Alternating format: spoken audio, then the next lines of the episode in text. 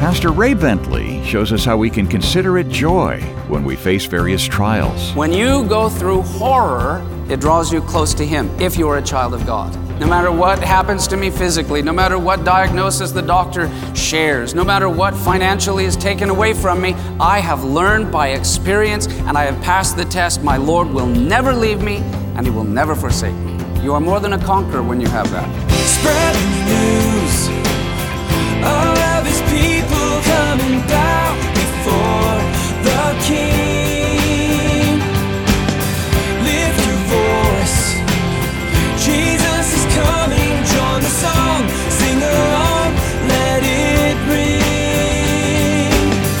Welcome to Maranatha Radio with Pastor Ray Bentley.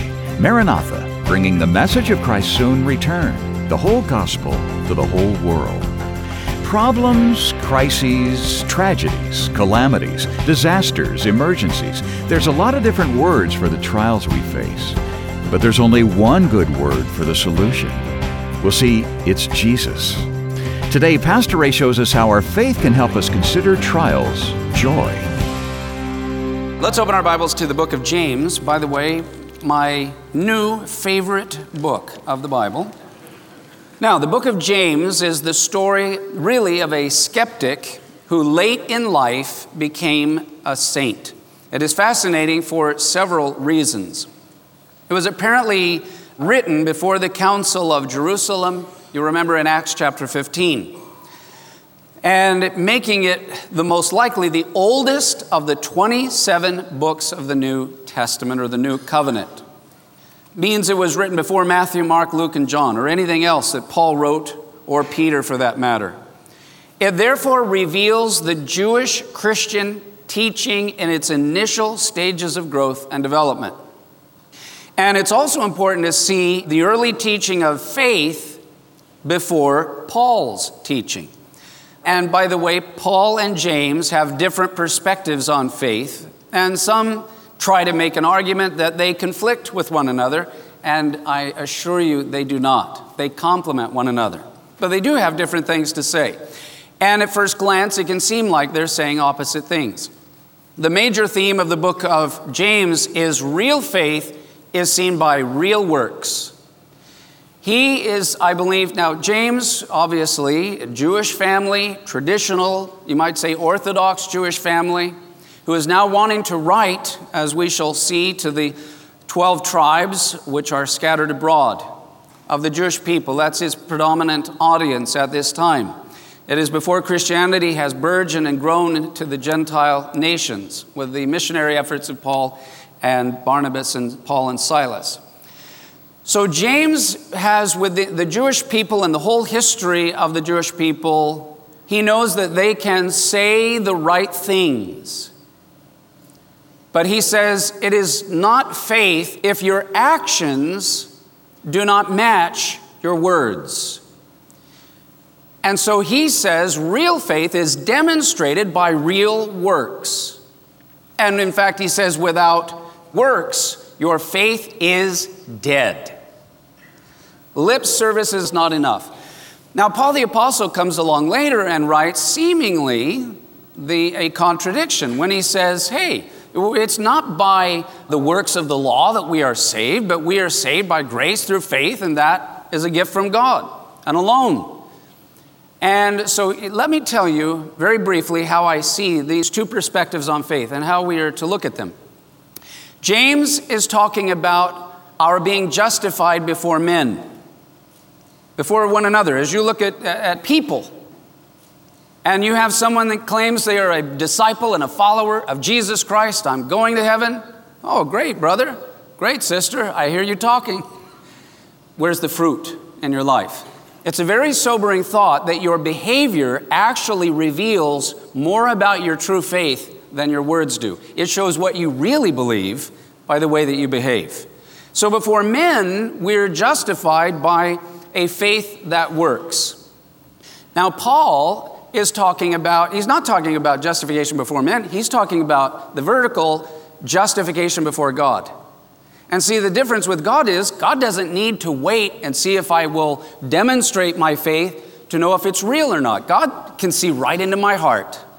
He knows immediately if it's saving faith, trusting faith, heart faith, or not. That's why when God saw Abraham and he made a promise to Abraham, and Abraham embraced it and said, I believe in you, Lord, and God immediately reckoned it unto him as righteousness before he had done anything outwardly or visible, because God could see his heart. So we are justified before God by faith alone.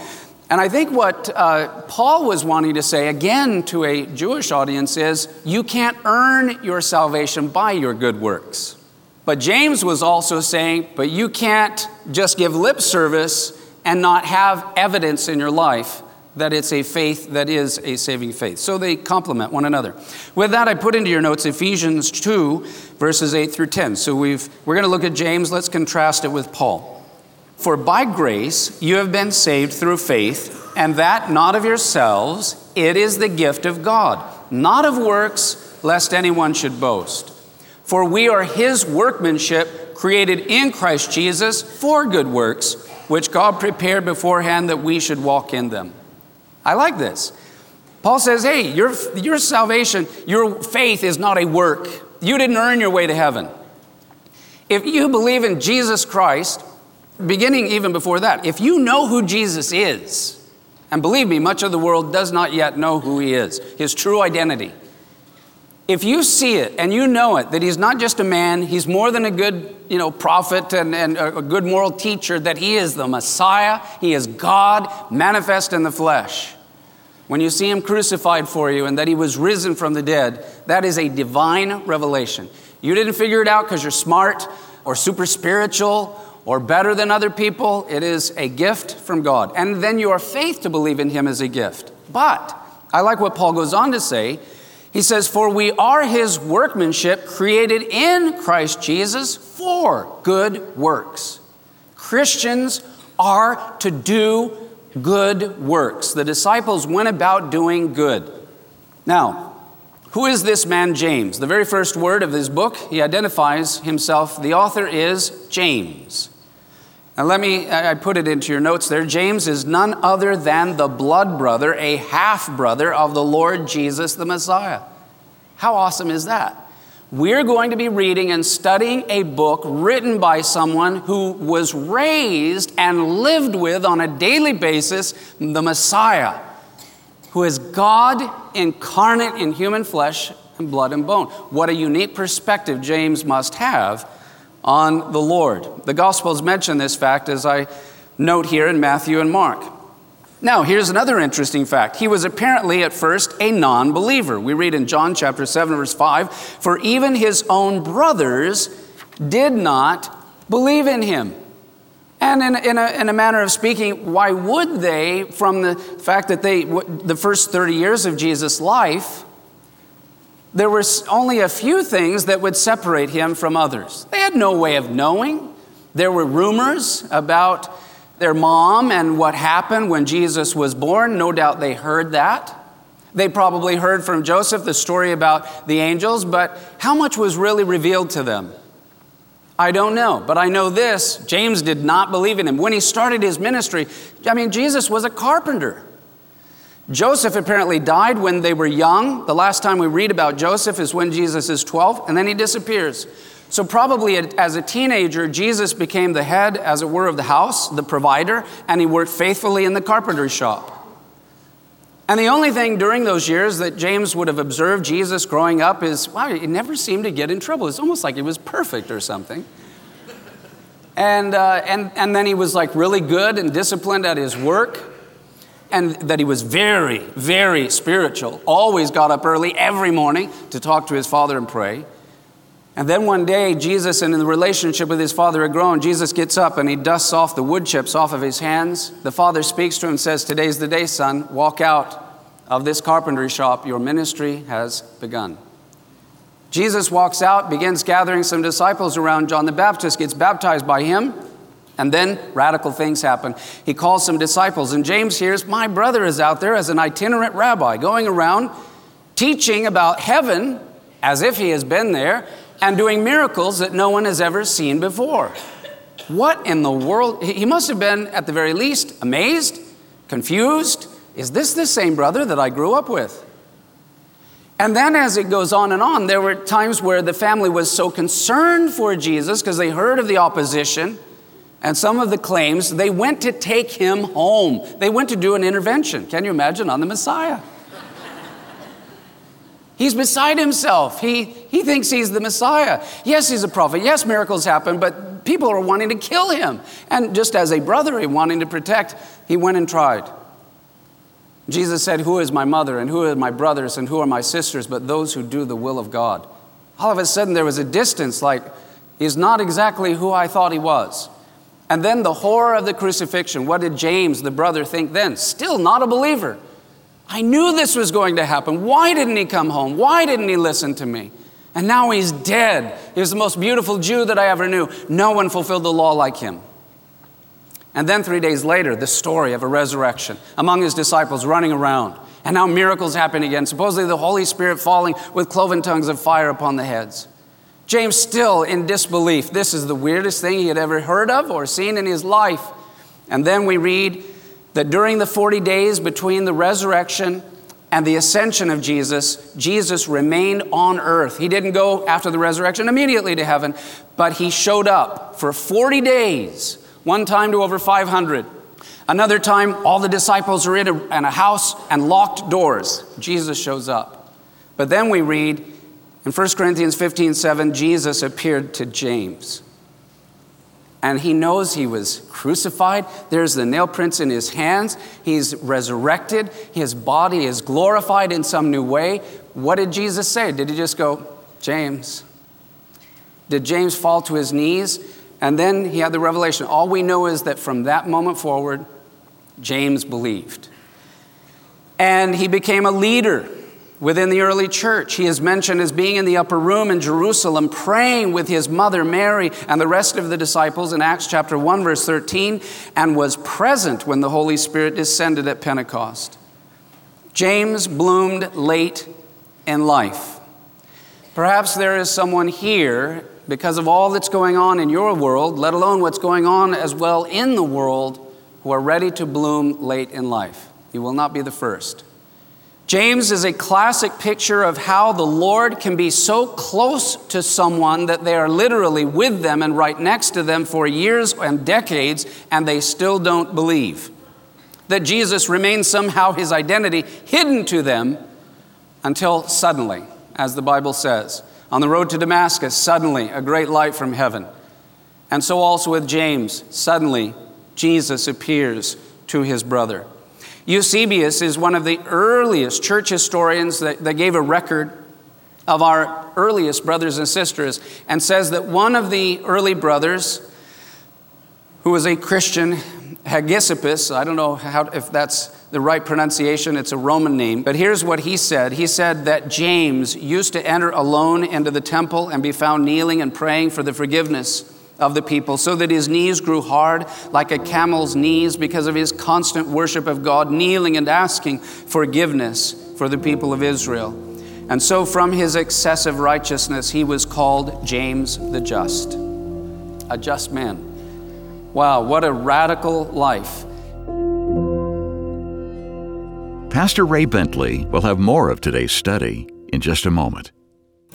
In the past few months at Maranatha Radio, so many listeners have shared comments on what Pastor Ray's teaching has meant to them. Bless you, Pastor Ray. You ignited my soul in ways I could not have imagined and blessed me with a deepened love for the Bible. You made Scripture come to life. Bless your family. Dear Lord, bring his family, especially his wife, Vicky, peace. Praise God, Ray is home. Although he's gone home, his teachings continue here on the radio thanks to the support from listeners like you. If you'd like to partner with Ray Bentley Ministries and Maranatha Radio, just go to our website at www.raybentley.com. That's raybentley.com. And now, more of today's message from Pastor Ray Bentley. So we read in verse 1, and notice how he introduces himself James, a servant of God and of the Lord Jesus Christ. To the 12 tribes which are scattered abroad, greetings. And then on he goes into his letter. Now, hold on for just a moment. If your brother was the Messiah, and you were going to write a letter, you think you might want to mention that in the beginning to get people to read your letter? He could have begun his letter this way James the Just, known for his prayer life, from the sacred womb of Mary, the brother of the Messiah of Israel, and by the way, his best friend and confidant while he was growing up. Here's my letter.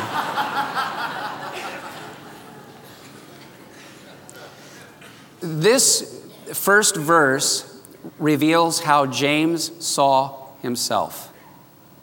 I am a bondservant of God and of Jesus Christ. When someone has seen the glory of God, they see themselves as nothing insignificant. It doesn't even matter. And it would be the highest privilege for me to be the servant of the living God and of his Son, Jesus, Yeshua the Messiah, forever and ever. I am your servant. The brother relationship had been transformed. James had been transfigured. You might say that James the just also happens to be James the humble. He doesn't even allude to his celebrated status. Now, why is joy so important? Look what he says in verse 2. He says, My brethren, count it all joy when you fall into various trials, knowing that the testing of your faith produces patience.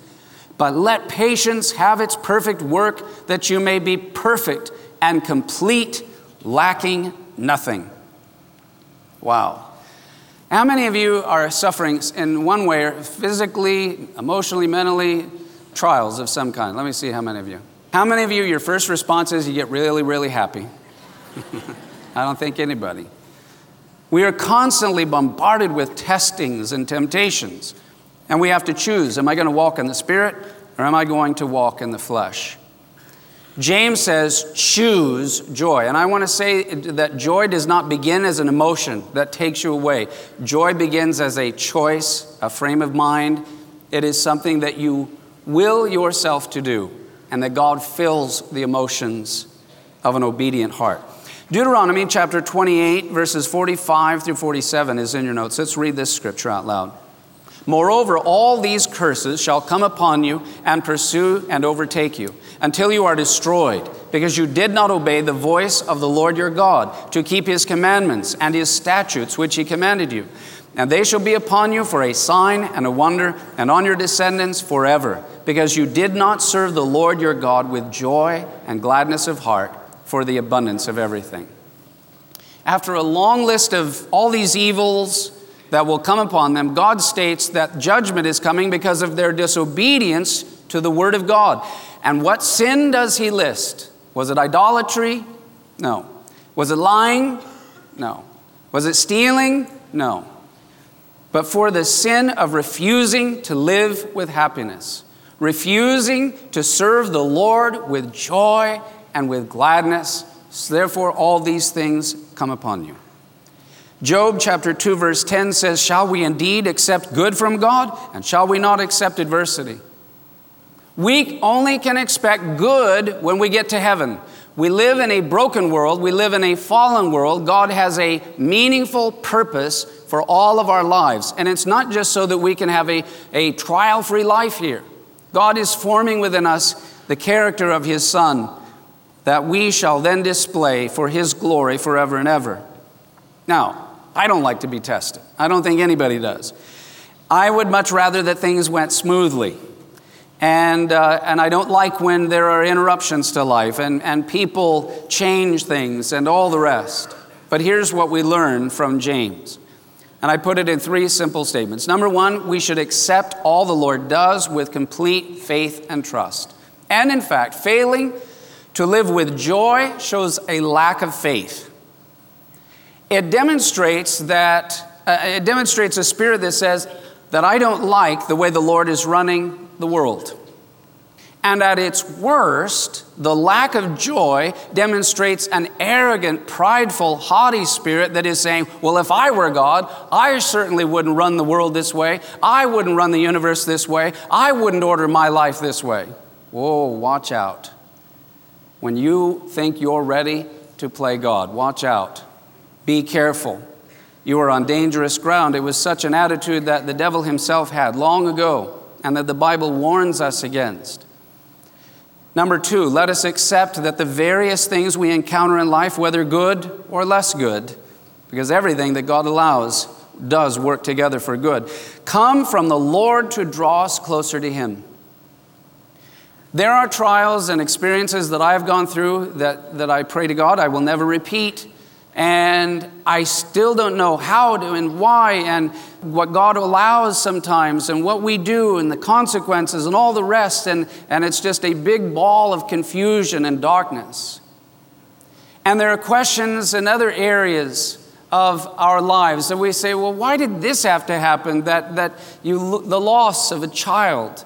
Um, and, and you want explanations. Lord, I, I believe in you, but if you'll explain it to me, what we really want is to feel better about it. And what I have learned is that there are going to be some things that have taken place in my life that I am, I am not uh, going to have the explanation of. It won't make sense until we get to heaven. And therefore, I have a choice to make. All right, so what possible good can come out of that? And here's what has happened to every true child of God. When you go through horror, it draws you close to Him if you are a child of God.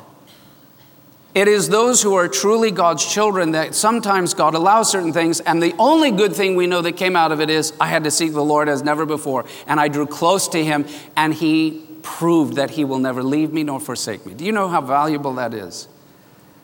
That He will, no matter what, no matter what happens to me physically, no matter what diagnosis the doctor shares, no matter what financially is taken away from me, I have learned by experience and I have passed the test. My Lord will never leave me and He will never forsake me.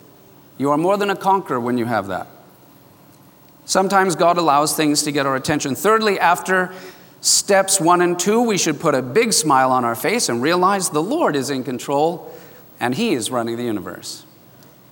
And he, he doesn't often ask for our help, does he? or our opinions.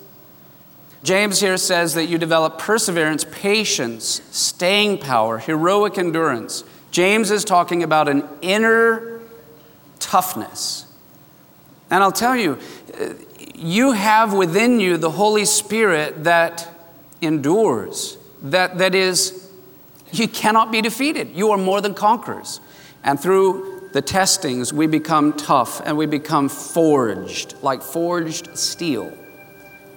And we can pass anything. I believe we are living in the days and the days ahead where we will be able and, and have the opportunity to do great exploits. Daniel the prophet said in the last days, God's children will do great exploits. And believe me, there's great things that have happened and gone before us, but I believe God always saves the best for last. I believe we're living in the last generation, the generation that will see his return. I do not want to miss what God just might want to do in me, through you, and through the kingdom of this time. Amen. Pastor Ray Bentley with great insight from this opening study in the book of James here on Maranatha Radio. Now, today's study is titled Joy Brings Strength. If you missed any part, you can hear a replay on iTunes or at raybentley.com. That's raybentley.com. There at the home page, there's a place to leave a tribute to Pastor Ray's life and ministry. And by clicking Media, you'll see the words Watch, Radio, and Devo. Three ways to enjoy Pastor Ray's insights via video, audio recording, or daily devotions. In fact, at the very bottom of the page, you can arrange to receive Pastor Ray's daily devotions each day automatically at no charge. And also link to his YouTube and Facebook pages. Why not bookmark it? raybentley.com. And you'll find Pastor Ray's books, The Cyrus Mandate and As the Days of Noah, both prophetic fiction novels in the Elijah Chronicle series. And raybentley.com is always where you'll find the best deals on Pastor Ray's resources. And you can also donate securely right there on the site. Your investments help bring the whole gospel to the whole world. Our mailing address is Maranatha Radio, 10752 Coastwood Road, San Diego, California, 92127. Well, next time, join Pastor Ray for more from our studies in the book of James. More from God's Word next time on Maranatha Radio. Maranatha, bringing the message of Christ's soon return, the whole gospel to the whole world.